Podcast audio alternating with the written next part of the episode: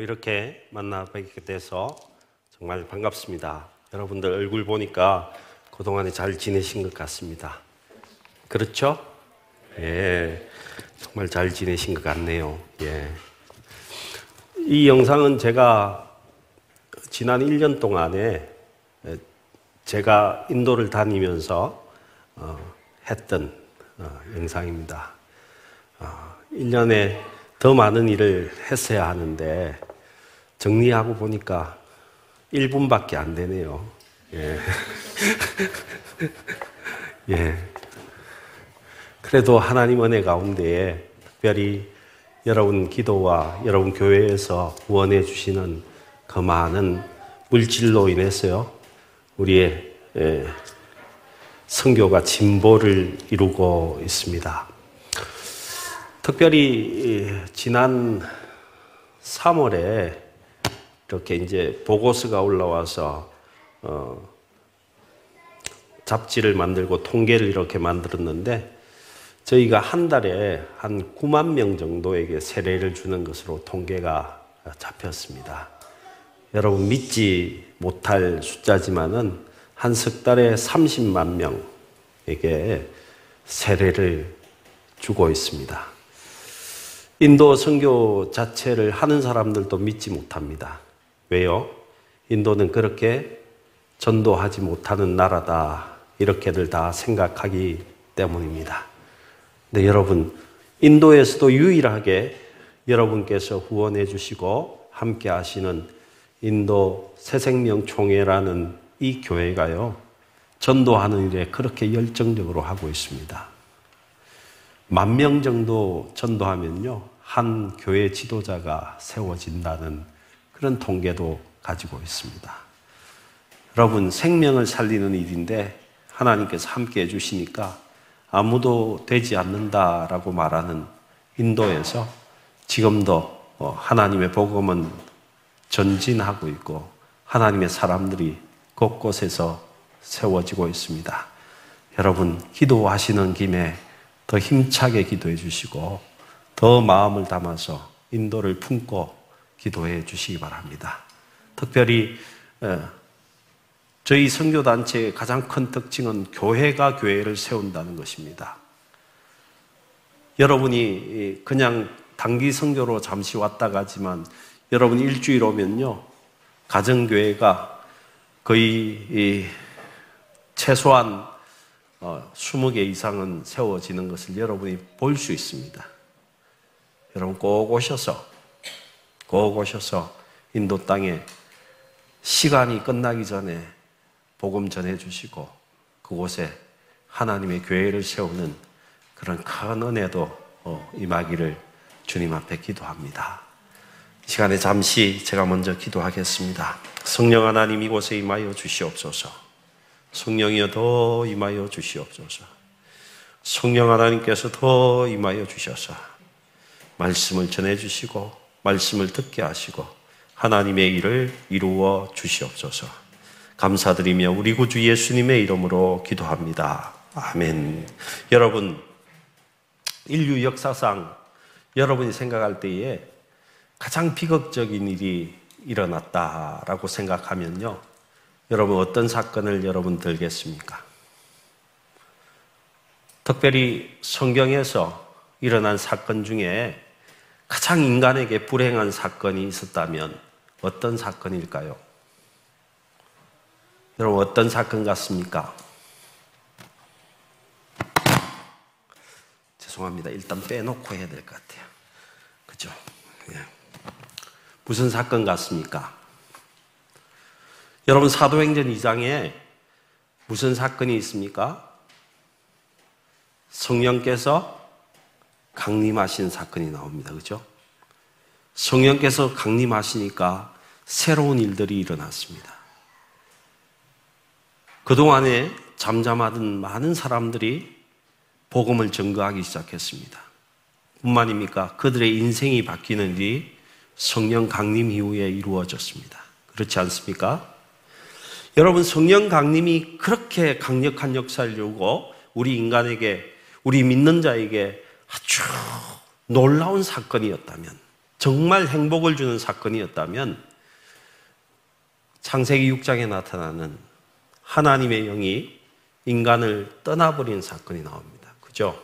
창세기 6장을 보시면 인간을 떠나버립니다.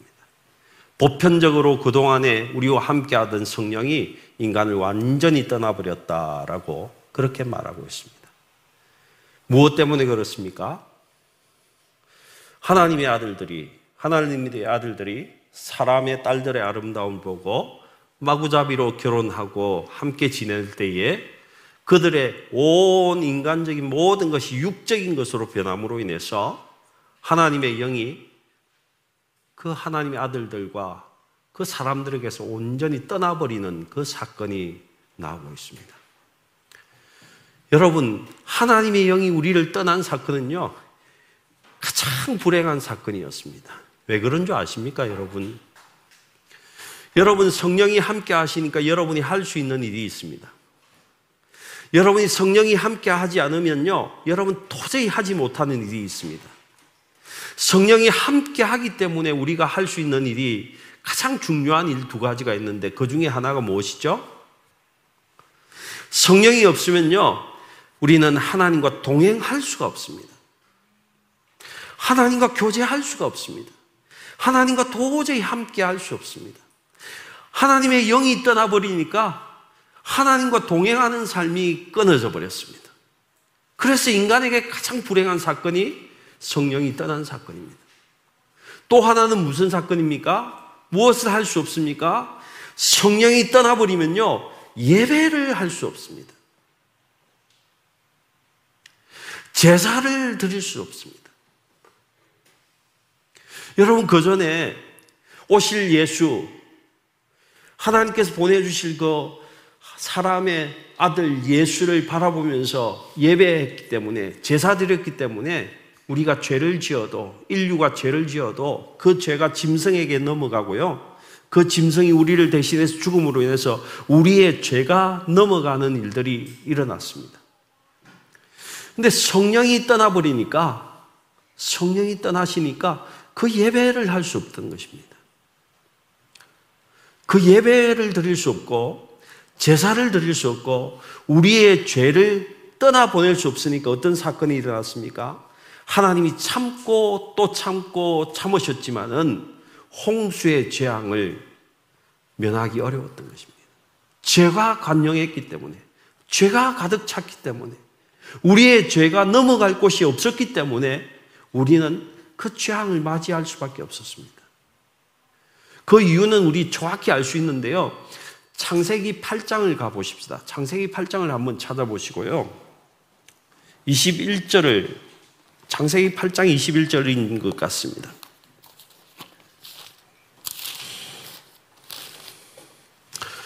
저는 이 창세기를 읽을 때요, 노아의 홍수 그 이전 사람은 아주 죄가 많은 사람이었고, 노아 홍수 이후에는 그래도 노아의 자손들이니까 깨끗한 사람이었기 때문에 죄를 짓지 않는 사람이었기 때문에 하나님께서 무지개를 보여주시면서 다시는 너로 인해서 벌을 하지 않겠다. 이런 벌을 하지 않겠다고 약속하신 줄 알았습니다. 여러분, 처음 성경 읽을 때 그랬습니다. 아마도 이 사람들은 하나님이 선택한 백성들이니까 죄와 상관이 없는 사람일 거야. 이런 생각을 했었습니다. 근데 창세기 8장 21절이죠. 21절을 보시면요. 제 생각이 완전히 틀렸다는 것을 어, 제가 어, 발견했습니다. 여기에 보면요. 여호와께서 그 향기를 받으시고 그 중심에 이르시되 내가 다시는 사람으로 말미암아 땅을 저주하지 아니하리니 이는 사람의 마음이 계획하는 바가 어려서부터 악함이라 어려서부터 악함이라 내가 전에 행한 것 같이 모든 생물을 다시 멸하지 아니하리라. 이렇게 말씀합니다. 무엇입니까? 어릴 적부터 노아 홍수 후에 사람들도 어릴 적부터 악했는데 하나님이 벌하지 않겠다. 이렇게 말씀하셨습니다. 사람이 나아졌기 때문에 좀 깨끗해졌기 때문에 하나님이 이들을 벌하지 않겠다 이렇게 말씀하지 않았다는 것입니다. 무엇 때문이죠? 첫 부분에 보니까 이렇게 되어 있습니다. 여호와께서 그 향기를 받으시고 하나님께서 그 재물의 번제의 향기를 받으시고 아, 그 향기로 인해서 그 번제로 인해서 이렇게 이야기하시는 것입니다. 다시는 내가 땅을 저주하지 않겠다. 이렇게 말씀하십니다. 그래서 노아가요, 홍수가 끝난 다음에 나와서 가장 먼저 한 일이 뭡니까?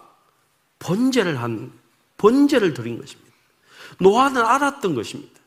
왜 인류가 망했는지, 왜 인류가 그 홍수의 벌을 받았는지, 왜 저주 가운데 있었는지 정확히 알았다는 것입니다. 왜요? 번제를 드리지 못했기. 하나님 앞에 제사를 드리지 못했기 때문에. 그들의 죄를 넘겨질 데가 없었기 때문에. 그들이 예배하지 못했기 때문에 하나님의 벌을 받게 되었다는 것입니다. 여러분, 예배가 이렇게 중요합니다. 근데 예배라는 것은요, 여러분이 아무리 하려고 해도 여러분 자신의 힘으로는 되지 않는다는 것입니다. 성령께서 여러분과 함께 하시고, 성령께서 우리에게 마음을 주시고, 성령께서 우리에게 이끌어 주셔서 나오게 할 때에 하나님께 예배할 수 있다는 것입니다. 여러분, 이 자리에 나올 수 있는 것이 보통 일이 아니라는 것입니다. 성령 하나님의 계획 아래서 여러분 나오셨고, 여러분이 하나님을 만나게 되고, 하나님 앞에 여러분을 내어놓게 되고, 새롭게 여러분의 죄악을 다 내어놓음으로 인해서 하나님의 거룩함을 다시 회복하게 되고, 그 거룩함을 회복함으로 나아가서 하나님의 일을 할 수 있게 되었다는 것입니다. 그러니 여러분, 언제나 예배하는 일에 최선을 다하시기 바랍니다. 최선을 다하시기 바랍니다. 최선. 가장 불행한 사건은 성령이 떠나버린 것입니다. 보편적인 성령이 떠나버렸습니다. 구약의 그 이후에 보면요. 몇몇 사람들에게 잠시 잠시 임한 것을 볼 수 있습니다. 왕에게, 사사에게, 선지자에게, 제사장에게 잠시 임해서 하나님의 일을 할 수 있게 했지만 어떻습니까? 보편적으로 항상 성령이 함께해서 하나님께 동행하고 하나님과 함께 예배하는 일에는 멀어져 버렸다는 것입니다. 그래서 성경을 여러분 잘 보시면요. 선지자나 아주 선한 왕들은 하나님의 영이 있었기 때문에 하나님 앞에 새롭게 개혁하려는 그런 일들을 주장하고 앞서서 행하는 것을 볼 수 있습니다. 근데 백성들 잘 보시기 바랍니다. 성령이 함께하지 않은 백성들은요, 잠시 돌아오는 것 같았는데, 다시 바알에게 돌아가는 그 속도가 얼마나 빠른지 모릅니다.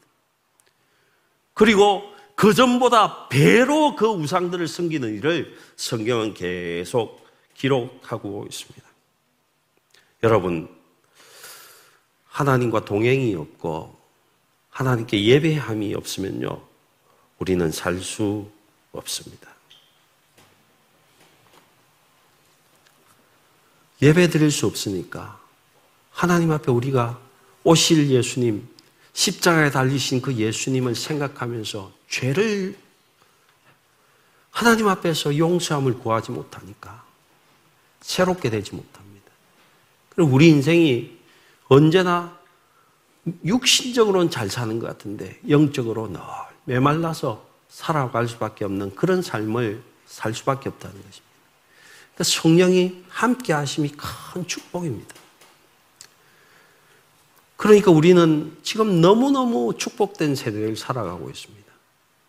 흔히들 어떻게 이야기합니까? 이 말세는 성령의 시대라 이렇게 이야기하지 않습니까? 여러분 성령의 시대를 살아가는 것이 큰 축복인 줄로 믿습니다. 그래서 예수님이 이런 말씀을 하신 것이 있습니다. 여러분 여자가 낳은 자 중에 가장 큰 자가 누구라고 하셨습니까? 여자가 낳은 자 중에 가장 큰 자는 누구라고 성경은 이야기하고 있습니까? 여러분, 아, 다 들어놓고 다 아시면서 안 들은 것처럼 이렇게 예, 세례 요한이라고 하시지 않았습니까? 근데 세례 요한이 예수님이 또 하신 말씀이 있습니다.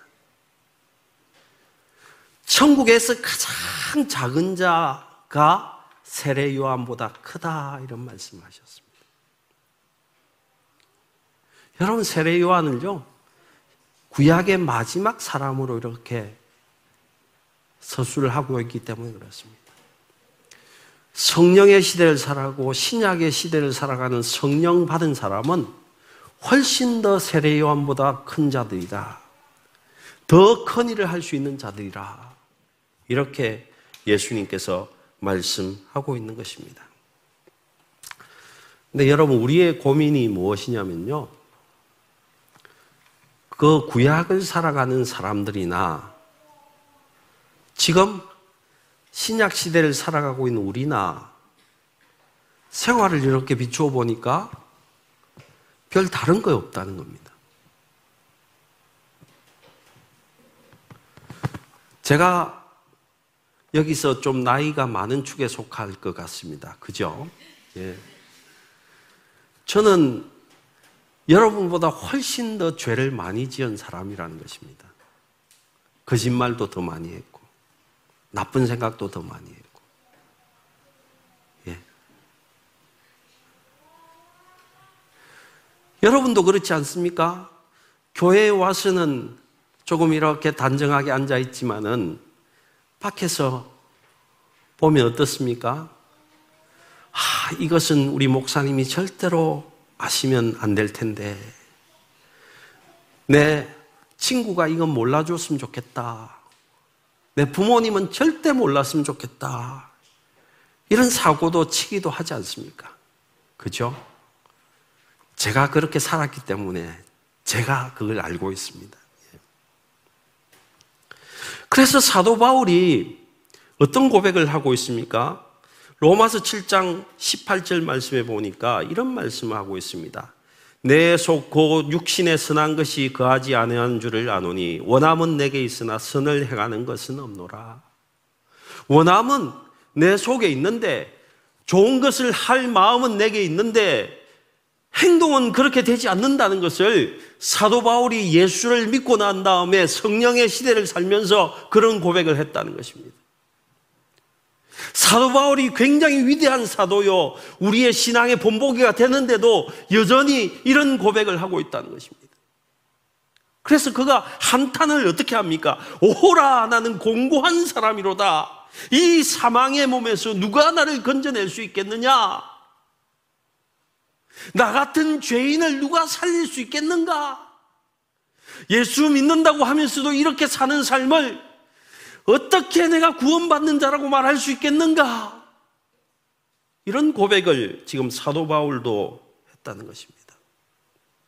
여러분, 어떤 학자들은 이것은 분명히 사도 바울이 예수 믿기 전에 한 고백일 것이다. 그의 예수 믿기 전의 삶을 describe 했을 것이다. 뭐 이런 이야기를 하는데 저는 거기에 동의하지 않습니다. 그는 예수 믿고 난 다음에 정말 선한 삶이 무엇인지 예수 안에서의 삶이 어떤 것인지 알고 난 다음에 자기의 삶을 이렇게 보니까 자기의 생각을 들어 들어가 보니까 자기가 행하는 행동을 보니까 나는 도저히 구원받을 수 없는 자처럼 행한다. 이것이 그의 고백이었다는 것입니다.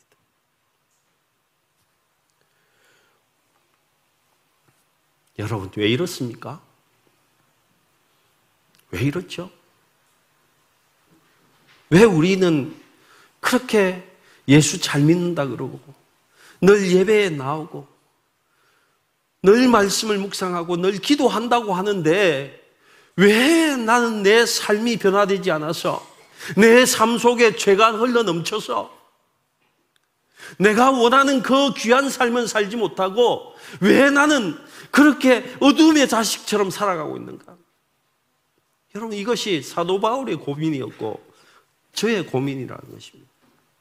우리의 고민.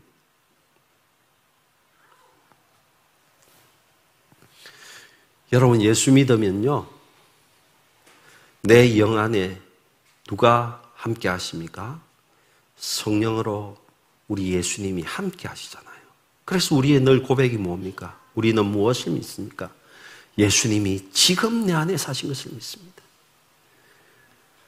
믿잖아요. 그런데 우리의 육과 우리의 혼은 우리의 생각과 우리의 육신적인 생활은 어떻습니까? 아직도 옛날 본성에서 벗어나지 못한 그 형태가 나타난다는 것입니다. 그리고 그 육신에 이끌려서 내 영이 주장을 해서 주인이 되어서 내 삶을 이끌어야 될 텐데 여전히 육신이 내 육의 생각이 나를 이끌고 있는 것을 우리는 볼 수 있습니다. 그래서 한탄할 수밖에 없다는 것입니다.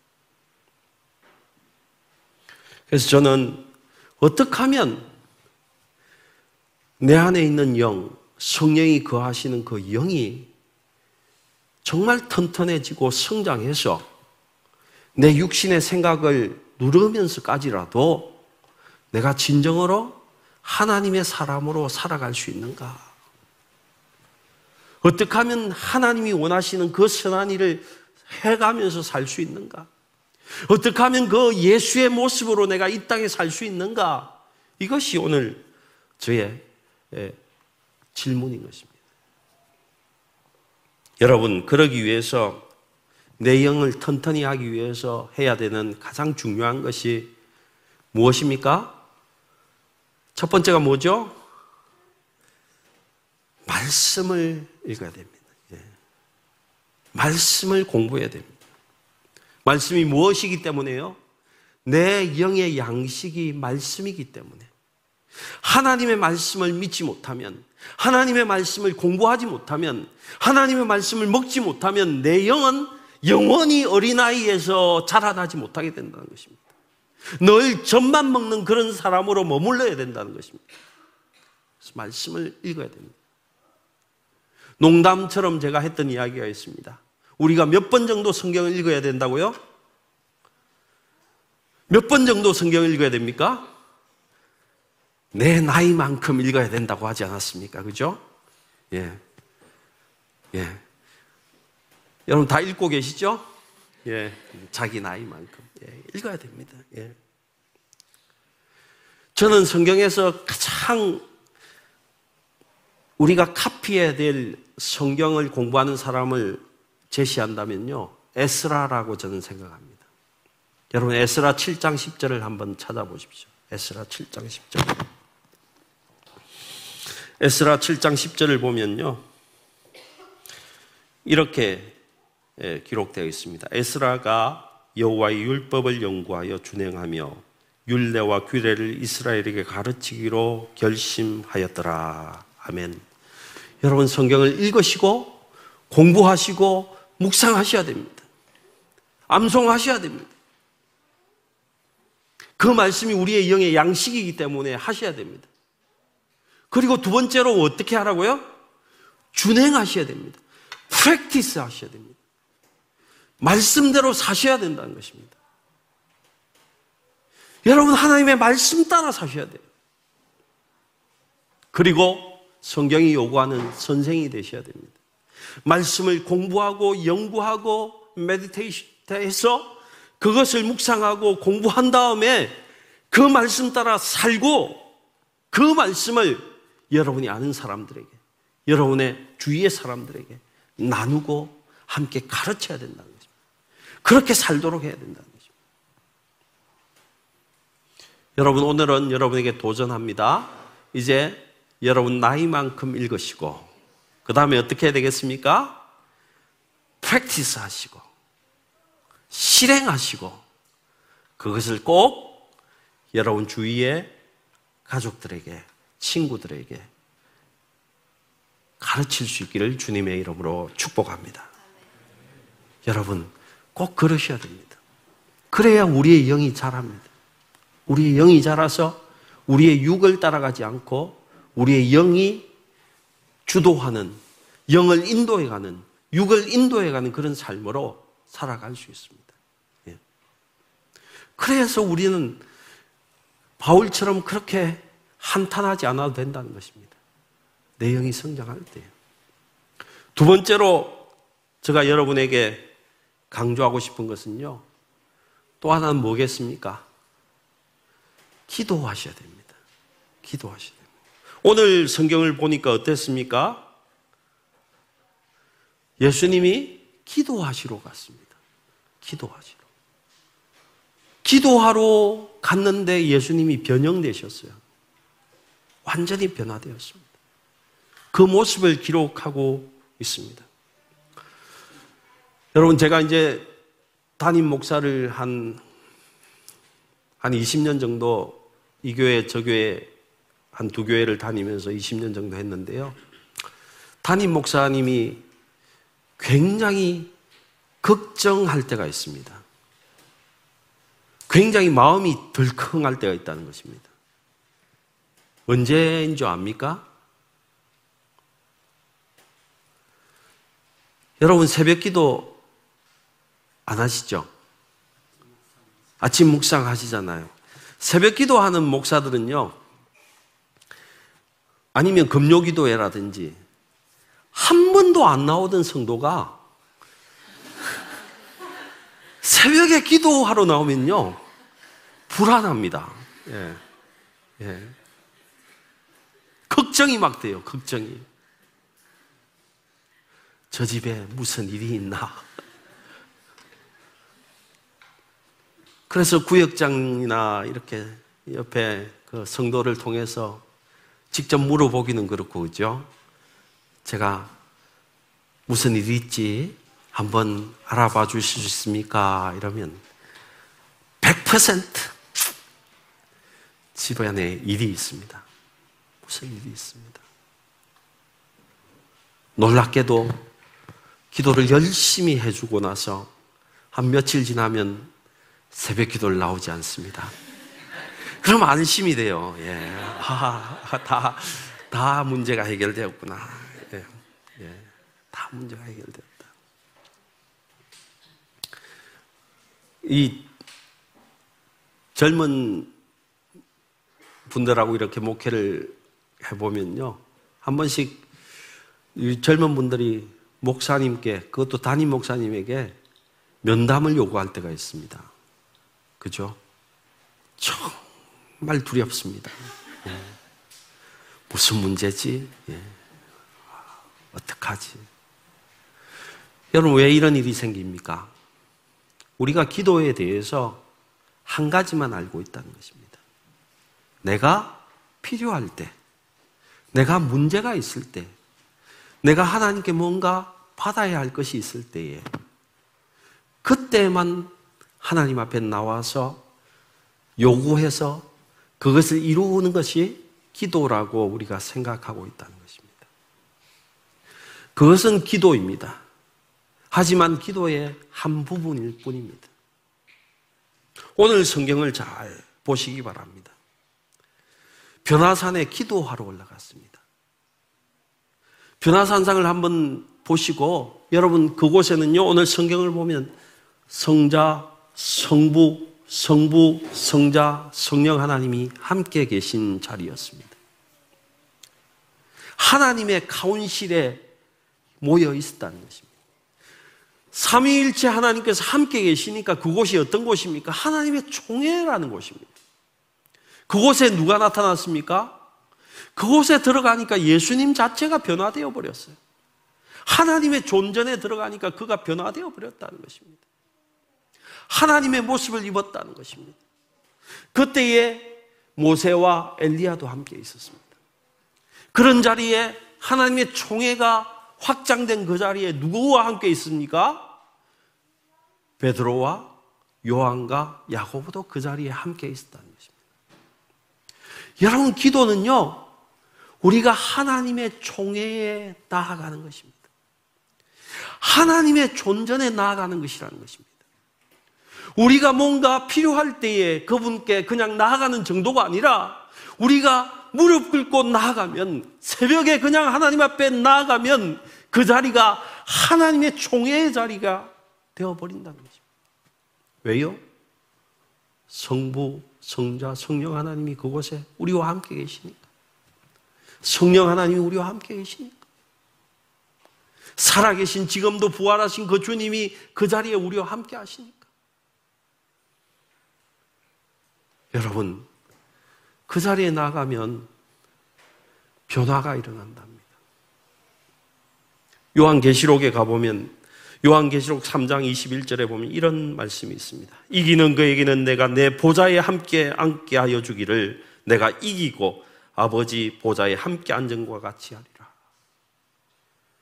여러분 예수 믿고 승리를 가진 자는요, 우리가 하나님 앞에 나가면 하나님의 보좌에 나가는 겁니다. 예수님이 늘 그렇게 하셨다는 것입니다. 저와 여러분이 무릎 꿇고 기도하면요, 하나님과 함께 의논하는 것입니다. 그냥 내가 요구하는 게 아니라 하나님과 의논하는 것입니다. 여러분, 그 의논의 내용 가운데 오늘은 굉장히 중요한 것을 이야기하고 있습니다. 무엇을 의논했습니까? 무엇을 의논했습니까? 예수님의 죽음, 다가올 죽음에 대해서 이야기했다는 것입니다. 다른 말로 하면 뭡니까? 하나님의 구원 사역에 대해서 함께 논했다는 것입니다. 우리가 하나님 앞에 나가서 하나님의 보좌에 나가서 하나님의 총회에 나가서 하나님과 함께 상의할 일이 있는데 그게 뭐라고요? 하나님 나라에 많은 백성들이 돌아오게 할 그 구원의 문제에 대해서 함께 논했다는 것입니다. 하나님 생각이 어떻습니까? 이 일에 대해서 당신은 어떻게 생각하십니까?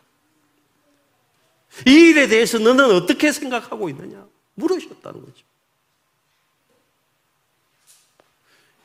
그러니까 여러분 그런 자리에 들어가면 우리가 변형될 수밖에 없다는 것입니다. 예수 닮을 수밖에 없다는 것입니다. 하나님의 형상에 근접했는데 어떻게 우리가 하나님을 닮지 않겠습니까?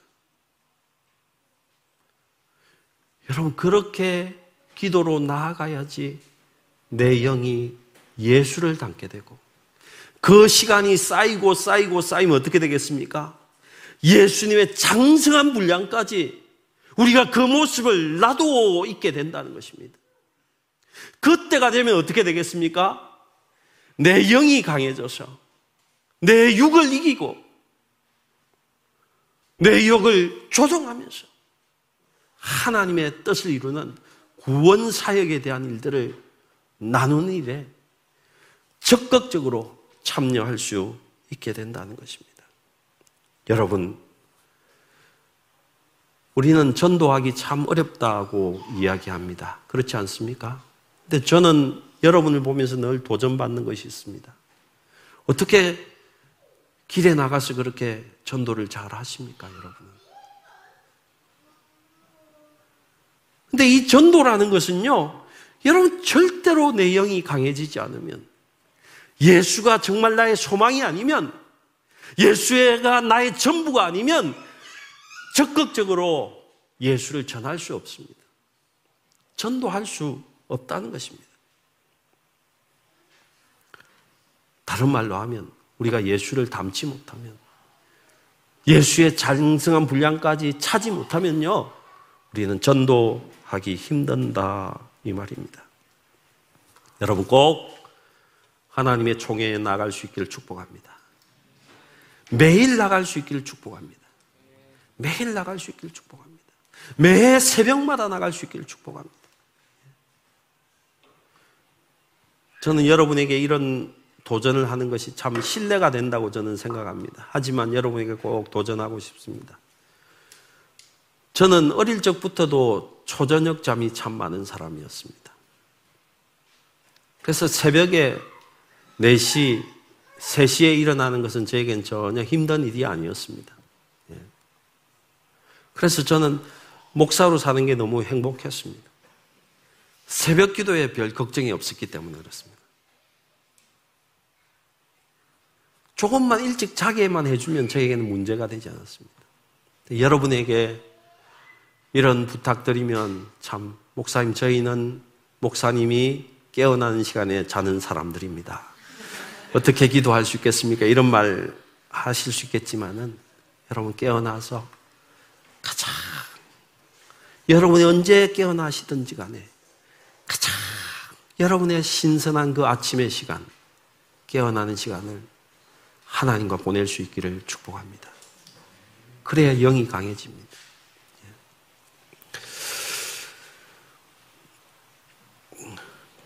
여러분, 그리고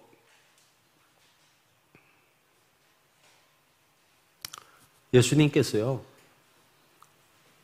이런 말씀을 하셨습니다. 십자가 상에서 예수님이 무슨 이야기를 하셨습니까? 제일 중요한 이야기. It's finished. 다 이루었습니다. 이런 이야기를 하셨습니다. 여러분도 돌아가실 때 그런 이야기 하고 싶죠? 하나님 이제 다 이루었습니다. 근데 저는 목사잖아요. 솔직한 이야기를 들으면 우리 예수님 좀 밥맛 없었습니다. 왜냐하면 예수님은 33년을 사셨잖아요. 그것도 공생에 3년 하셨어요. 그죠? 3년 살았어요. 제 목회 안수 받고 30년 됐습니다. 근데 저 그런 말 할 수가 없거든요. 근데 이분은 딱 3년 일해 놓고 It's finished. 다 했습니다. 이런 이야기를 했다는 것입니다. 여러분, 그가 어떻게 그런 이야기를 할 수 있었겠습니까? 예수님이 왜 그런 이야기를 하셨습니까? 여러분, 예수님은요, 항상 그가 이야기하시는 것이 이런 것이었습니다. 나는 내 아버지가 하신 일을 한다. 내가 아버지께 받지 않은 일은 내가 하는 적이 없다. 내 아버지가 일하시니 나도 일한다. 이렇게 이야기했습니다. 무슨 이야기입니까? 이분은요, 하나님이 하라는 것만 하셨다는 겁니다. 하나님이 하지 말라는 것은 하지 않았다는 것입니다. 저와 여러분 어떻습니까? 우리의 성향은요, 하지 말라는 것에 더 끌리는 성향이 있습니다. 어떻게 하지 말라는 것에 그렇게 관심이 가는지 모르겠어요. 그런데 우리 예수님은 아니었습니다. 그 아버지가 하라는 것만 했다는 것입니다. 그래서 그는 아버지께서 하라는 그것만 했습니다. 그리고 변화산상에 올라가서도 그가 계획하신 것은 그의 죽음에 대한 이야기를 하셨는데요. 죽기 싫었을 것입니다. 인간적으로 죽기 싫었을 것입니다. 근데 하나님께서 하라시니까. 하나님께서 우리를 사랑하신다니까. 하나님 아버지가 우리를 사랑하신다니까. 죄인인 우리를 사랑하신다니까. 그 예수님이 하나님이 사랑하는 그곳에 우리에게 마음을 두시고 그의 사랑을 증명하기 위해서 하나님의 사랑을 따르기 위해서 그가 십자가에 돌아가셨다.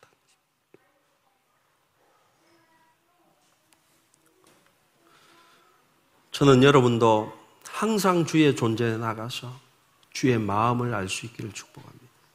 주의 마음을 알 수 있기를. 여러분, 저는 여러분에게 오늘 되게 솔직해지는데요. 저 인도 되게 싫어요. 아, 정말 싫어요. 네. 매일 카레만 주고, 막. 햄버거도 먹으러 가니까 물소 햄버거라. 뭐, 속이 팍팍. 너무너무. 여러분, 6월달이 또 제일 덥거든요. 인도는 50도가 넘어가면요. 관공서와 학교를 폐쇄해야 됩니다. 그래서 6월 달에는 항상 49도입니다. 예. 이 도시 전체가 한정막이에요. 먼지에 사람의 한정막에 저는 좀 한적하고 시골스럽고 이렇게 좀 조용한 거 좋아하거든요. 가면 싫습니다. 예. 그래서 어떤 우리 성도들이 이렇게 교회를 방문하면요. 인도 선교사 왔다고 인도 식당에 데리고 가신 분들이 있습니다. 예. 정말, 정말 싫습니다, 저는. 예. 저는 한국 음식 좋아하고요. 예. 예. 여러분, 왜, 왜 우리가, 우리가 싫어하고, 우리하고 맞지도 않고, 정말 가기 싫은 그런 곳에 왜 갑니까? 하나님이 이렇게 이야기하시더라고요. 내 사랑하는 자들이 그곳에 있다. 내가 사랑하는 자들이 저들 가운데 있다.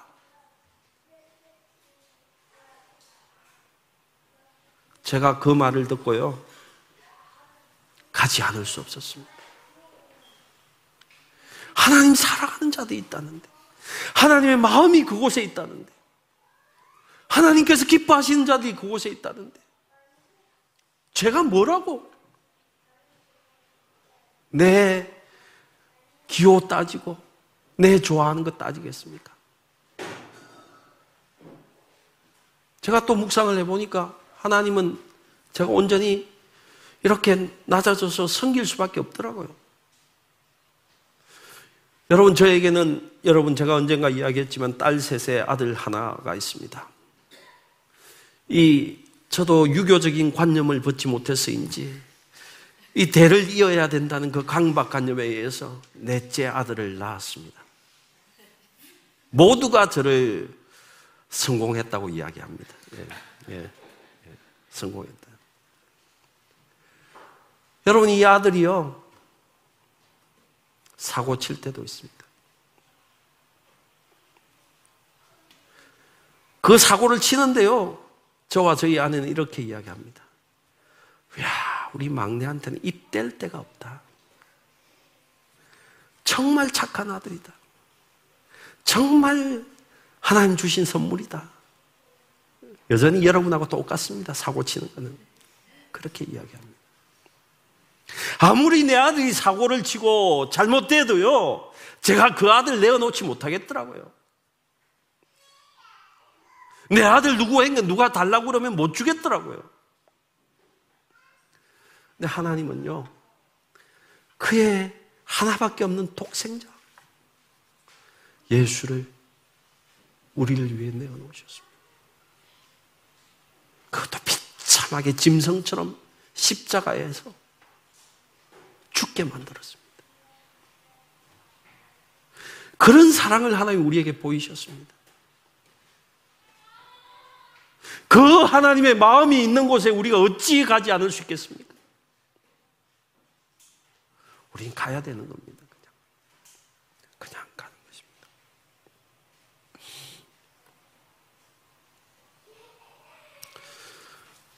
그리고 여러분, 인도 가보시면요. 아, 예수님이 정말 맞다. 이런 생각을 했습니다. 여러분, 예수님은요. 예수의 마음이 있는 곳, 하나님의 사랑이 있는 곳에 우리를 보내시고 하나님이 우리를 이끄시고는요. 이런 이야기를 하십니다. 왜 보냈느냐? 왜 보냈느냐? 관점이 완전히 다르기 때문에 그렇습니다. 여러분. 하나님의 보좌에 나갈 때 우리는 하나님의 관점을 배울 수 있고 예수의 관점을 볼 수 있는데요. 여러분, 하나님께서, 우리 예수님께서 이제 제자들은 이렇게 이야기했습니다. 넉 달이 지나야 추수하게 되리라. 그렇게 추수밭이 그렇게 형성되었다고 하는데 예수님은 그렇게 보지 않았습니다. 이미 추수 때가 지냈다라고 했습니다. 그러면서 뭐라고 하셨습니까? 일꾼이 부족하다. 일꾼이 부족하다. 여러분 인도에 가보면요. 일꾼이 부족합니다. 지금도 우리나라 인구보다 더 많은 사람들이 예수 믿습니다. 근데 거기는 15억이지 않습니까? 14억, 15억입니다. 방글라데시와 그 주에 파키스탄을 합치면 20억입니다. 그 사람들에게 아무리 아무리 전도하고 또 전도해도 일꾼은 부족할 수밖에 없습니다.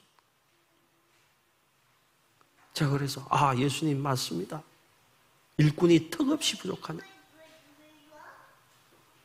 그리고 이미 예수님은 추수밭으로 만들어 놓으셨네요. 이렇게 말하고 계시다는 것입니다. 제 이야기를 해서 또 좀 미안합니다만은 여러분은 그런 생각 안 하리라 생각해서 제가 이런 말씀을 드립니다. 여러분, 제가 이제 60이 되었습니다. 60살이 되었는데요. 여러분의 아버지나, 그죠?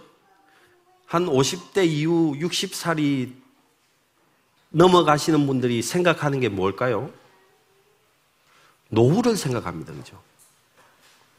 노후를 생각합니다. 그래서 어떻게 하면 조금 아름다운 곳에서, 병원 가까운 곳에서, 어떻게 하면 어떤 분들은 뭐, 뭐 생각합니까?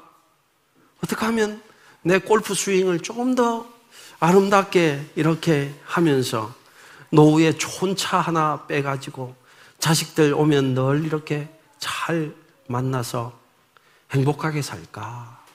이것이 우리 세대의 대부분의 생각인 것 같아요. 제가 북한 사역을, 북한 분들하고 사역할 때 중국에서 이런 일이 생긴 적이 있습니다. 두 분의 선교사님, 한국 목사님들이 한 분은 독침에 찔려서 죽은 사건이 있었습니다. 그리고 한 분은요, 번호판도 없는 트럭에 막 부닥쳐서 그냥 적사하신 그런 사건이 있었습니다. 다들 북한의 소행이다. 이런 이야기를 하면서 참 비극적이다. 어떻게 이런 일이 있을 수 있느냐. 이런 이야기들을 했습니다. 그 선교사님들은 한 명이라도 북한의 복음을 더 전하기 위해서 그렇게 열정적으로 뭐 전했다는 것입니다. 그러다가 북한의 스파이에게 간첩들에게 그런 일을 당한 것입니다. 여러분 한번 생각해 보십시오. 우리 세대가 바라는 아름다운 곳에서 좋은 골프 스윙을 하면서 여유로운 생활을 하는 노후가 정말 좋은 삶일까? 저는 생각해 봅니다. 여러분이 바라는 높은 지위에 올라가서 다른 사람들이 다 말하는 성공에 올라가서 이 세상 사람들이 누리지 못하는 그런 부를 누리면서 그런 지위를 누리는 것이 여러분 최고의 삶이라고 생각하십니까? 그게 진짜 최고의 삶 같아요, 여러분. 여러분의 평생의 혼신을 다 들여서 그 삶을 이루고 싶습니까? 아니요. 저는 그게 비극이라고 생각합니다. 비극이라고 생각합니다. 여러분 하나님의 존전에 나가서 하나님의 구원의 계획을 함께 나누시면서 하나님 내가 어디에 가야 합니까? 하나님 하나님을 위해서 내가 뭘 할 수 있습니까? 하나님께서 원하시는 것 제가 하겠습니다. 제가 차에 받쳐 죽더라도 내 삶이 그냥 허물어지더라도 하나님을 위해서 제가 살겠습니다. 하나님의 영광을 바라며 살겠습니다. 하나님 맡기신 일을 내가 해 감당하겠습니다. 여러분 그러다가 죽은 그 두 선교사님의 삶이 비극적입니까? 아니요. 저는 그분의 삶들이 그들의 삶이 영광스러운 삶이라고 생각합니다. 그분들이 앞서가신 것이 복음에 얼마나 진보를 이루었는지 그 한 목숨이 그 북한 땅에 뿌려짐으로 인해서 어떤 역할을 하는지 주님은 알고 계시다는 것입니다. 여러분 주님께 초점을 맞추시기 바랍니다. 하나님 앞에 생각을 이렇게 집중하시기 바랍니다.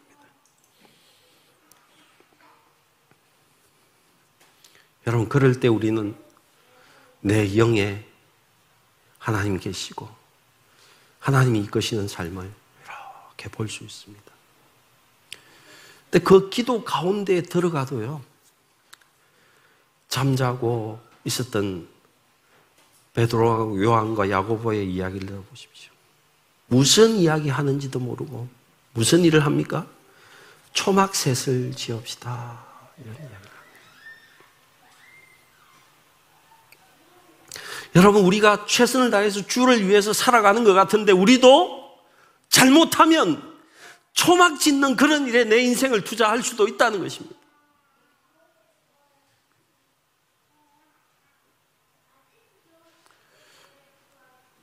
여러분, 인도 사람들은요,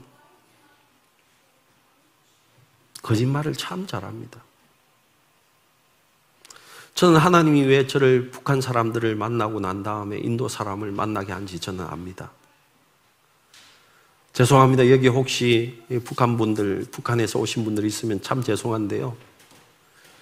다들 그런지는 않겠지만은 제가 만난 분들 가운데는 이름이 일곱 개, 여덟 개 있는 사람도 있었습니다.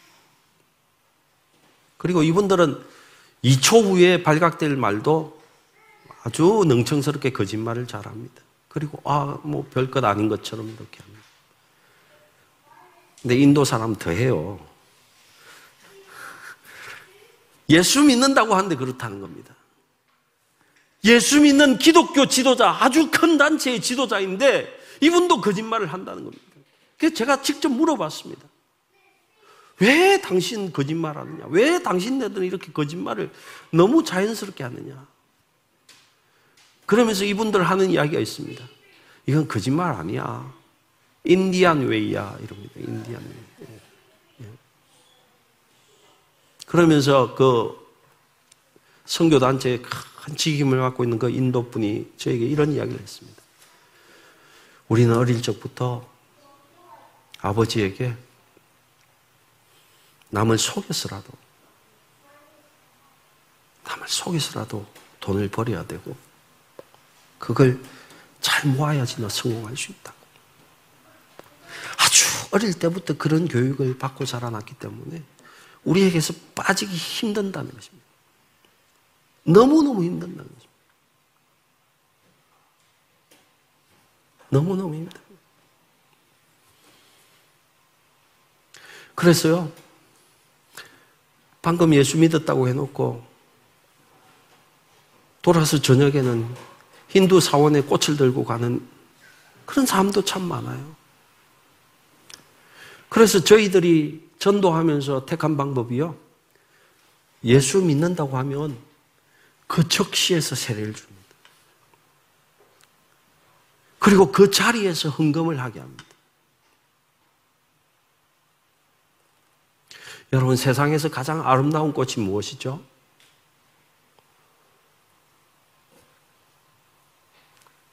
여러분 세상에서 가장 아름다운 꽃 여러분 뭡니까? 다들 제가 제일 아름답습니다. 뭐 이렇게 생각하니 저는 인도에서요. 제가 그렇게 좀좀 어떻게 보면 아, 싫어하는 그 인도에서 제가 진짜 아름다운 꽃을 봤습니다. 이분들이 얼굴이 좀, 좀 까맣잖아요. 시꺼멓쭉쭉 하거든요. 거기다가 세수도 안 한 사람들이 많기 때문에 얼굴은 반지르르 하고 이렇게 먼지가 묻어 있습니다. 근데 예수를 전하잖아요. 당신 예수 믿습니다. 제 간정을 하고 복음 제시를 하고 당신 믿겠습니까? 예수님 지금 어디에 계십니까? 내 마음에 여기 있습니다. 이렇게 시인합니다. 여러분 그때 그 시꺼먼 쭉쭉한 얼굴이요. 얼마나 아름답게 변하는지 모릅니다. 세상에서 제일 아름다운 얼굴입니다. 예수 믿는 순간에 그들의 모습이 변화되는데요. 그 아름다운 모습은 나타난다. 야, 이게 예수의 능력이구나. 이게 복음의 능력이구나. 이것을 제가 인도에서 체험을 했습니다. 근데 그렇게 변화된 사람도 어떻게 한다고요? 힌두교가 너무너무 그들을 붙잡고 있기 때문에 돌아갈 수 있다는 겁니다. 그래서 저희들은 그 아름다운 꽃이 변하기 전에 그들이 예수에게 헌신한 그 마음이 절대로 변치 않도록 그 자리에서 세례를 줍니다. 당신은 달라졌습니다. 이제 당신은 더 이상 힌두의 사람이 아닙니다.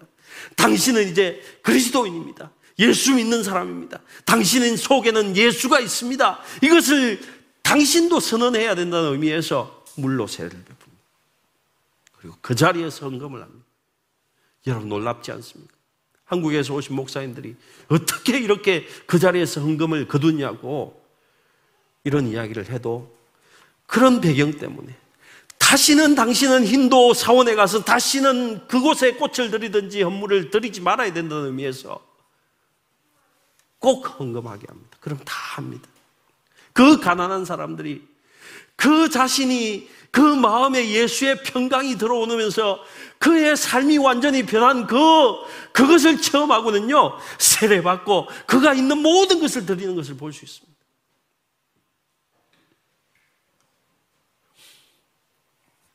여러분,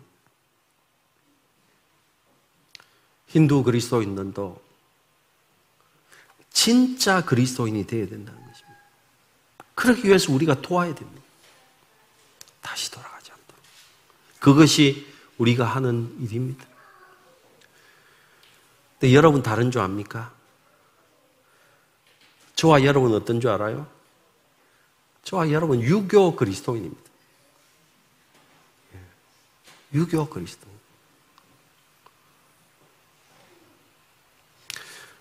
제가 깨달은 게 하나 있습니다. 저는 정말 유교적으로 목회했더라고요. 왜냐하면 영국 코벤츄리에 있는 저 교회에서 제가 한 8년, 9년 목회를 한 다음에 떠나면서 다음에 오시는 목사님에게 이분에게 짐을 지어서는 안 된다 하는 그런 마음 때문에 제가 성도들 아무에게도 연락하지 않았습니다. 목사님이. 제가 생각하니까 이거는 유교적인 거예요. 성경을 보십시오. 성경의 사도 바울은 죽을 때까지 자기가 가르친 사람을 위해서, 가르친 성도를 위해서 끝까지 기도하고 소식이 오면 그에게 조언하고 교훈하고 편지하는 걸 볼. 그래서 제가 깨달았습니다. 하나님, 저는 유교 목사로 살았군요. 제가 그래서 이번에 이렇게 담임 목사를 그만둔 우리 독일의 교회에는 한번 와달라기에 제가 즐거운 마음으로 갑니다. 다음 주에는 그 교회 갑니다. 예. 왜요? 오지 말라고 해도 제가 내 평생에 가슴에 품고 기도하고 그들을 위해서 살아가는 것이 목사라는 것을 제가 깨달았기 때문입니다. 유교 목사 같으면 제가 끊었을 겁니다. 왜 나한테 연락하냐고. 떠난 목사한테 연락하지 말라고 이랬을 겁니다. 근데 제가 보니까, 인도에서 제가 생각해 보니까, 저는 유교 그리, 어, 유교적 목사였다. 그래서 이번에는 즐거운 마음으로, 예, 제가 당신들 위해서 끝까지 기도하겠습니다. 끝까지 섬기겠습니다. 이런 마음으로 어, 가게 되었다는 것입니다. 여러분, 여러분의 어떤 모습이 유교적인 그리스도인으로 살아가는 것이 있습니까? 성경적이지 못하고 내가 잘 믿는다고 하면서도 정말 성경적인 그리스도인이 아니라 유교적인 그리스도인으로 살아가고 있는 것이 무엇인지 여러분 살피시고 살피시고 여러분 우리가 벗어나야 됩니다.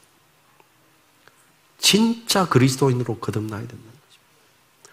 유교의 딱지를 떼야 된다는 것입니다. 언제 그럴 수 있습니까? 두 가지 말씀드렸습니다. 첫 번째는 말씀을 공부하시고 실천하시고 가르치십시오. 선생이 되십시오. 말씀의 선생이 되십시오. 두 번째로는 기도하십시오. 여러분이 필요할 때만 강구하지 마시고 매일 하나님의 존전에 나가십시오. 하나님의 총회에 나가십시오. 하나님을 닮으십시오. 하나님을 만나십시오. 예수 그리스도의 장성한 분량까지 자라서 예수의 모습이 드러날 때까지 더 이상 우리는 힌두 그리스도인이 아니고 우리는 유교 그리스도인이 아니라 예수 그리스도인이라고. 예수 믿는 사람이라고. 예수만 따라가는 사람이라고. 이렇게 선언할 수 있을 때까지 나가실 수 있기를 주님의 이름으로 축복합니다. 기도하시겠습니다. 하나님 아버지 감사합니다. 주께서 우리와 함께 하셔서 감사합니다. 주의 영광스러움이 우리 가운데 함께 하여 주시고 주께서 우리를 새롭게 하심이 우리 가운데 가득할 수 있도록 주께서 역사하여 주시옵소서. 주님, 우리는 주님 없이는 아무것도 할 수 없는 존재입니다. 그런데도 우리는 주님을 만나기에 바쁘지 않고 갈급하지 못합니다. 하나님 이 시간 성령으로 함께 해주셔서 우리에게 갈급한 마음을 부어주시고 성령으로 성령으로 하나님의 능력으로 살아갈 수 있게끔 우리의 영을 강하게 세워주시고 영광 영광 받아주시옵소서. 하나님 우리의 목표가 달라지게 하시옵소서. 예수 그리스도의 목표로 예수 그리스도의 비전이 나의 비전이 되게 하시고 하나님의 비전이 나를 이끌며 하나님의 사랑이 나를 이끌 수 있도록 우리 온 하나님 꿈교회의 모든 성도들을 축복하여 주시옵소서. 하나님께 감사드리며 우리 구주 예수님의 이름으로 기도드리옵나이다. 아멘.